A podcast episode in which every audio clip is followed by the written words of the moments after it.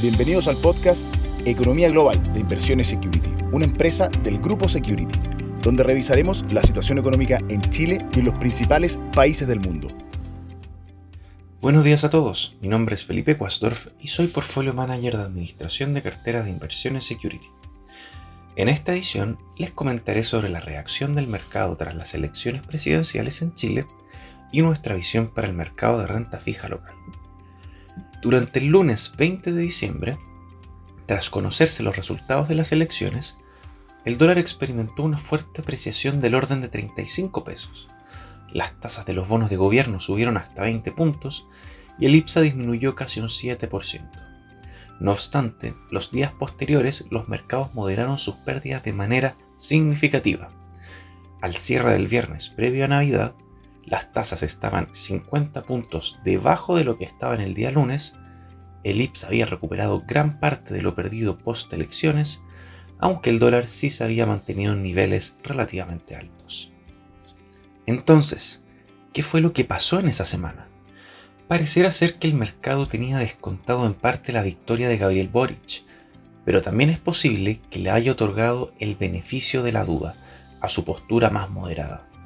Sin embargo, parte de la moderación del presidente electo se tendrá que ir reflejando no solo en el discurso, sino también en hechos, siendo el más importante en el corto plazo la designación de sus ministros, especialmente en Hacienda.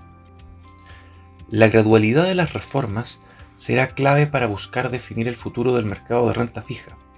Vale recordar que la tasa de política monetaria inició el año en 0,5%, y dado la alta inflación y el fuerte crecimiento impulsado en parte por las reaperturas, los IFES y los retiros de AFP, el Banco Central subió rápidamente la tasa hasta un 4% anual. Hacia adelante, los economistas y las tasas swap esperan que la TPM continúe incrementándose hasta llegar a un rango entre 5 a 6%. No obstante, la disyuntiva importante será si las propuestas del nuevo presidente y la puesta en marcha de estas no generarán mayores presiones a la inflación, al gasto público y aumentar el nivel de incertidumbre, que podría llevar al Banco Central a tomar medidas más agresivas en cuanto al alza de la TPM. En nuestros portafolios de renta fija local tenemos una duración de 2,7 años, algo por debajo de nuestro comparativo referencial, y mantenemos una sobreponderación en UF, llegando a niveles por arriba del 90%. Por ahora preferimos enfocarnos en bonos hasta los 5 años de duración, dado que no consideramos atractivo el premio por plazo en bonos más largos. Por el lado de riesgo de crédito, hemos estado apostando a emisores de mejor calidad y alejándonos de sectores que puedan tener riesgo regulatorio. Con esto cerramos el podcast de esta semana.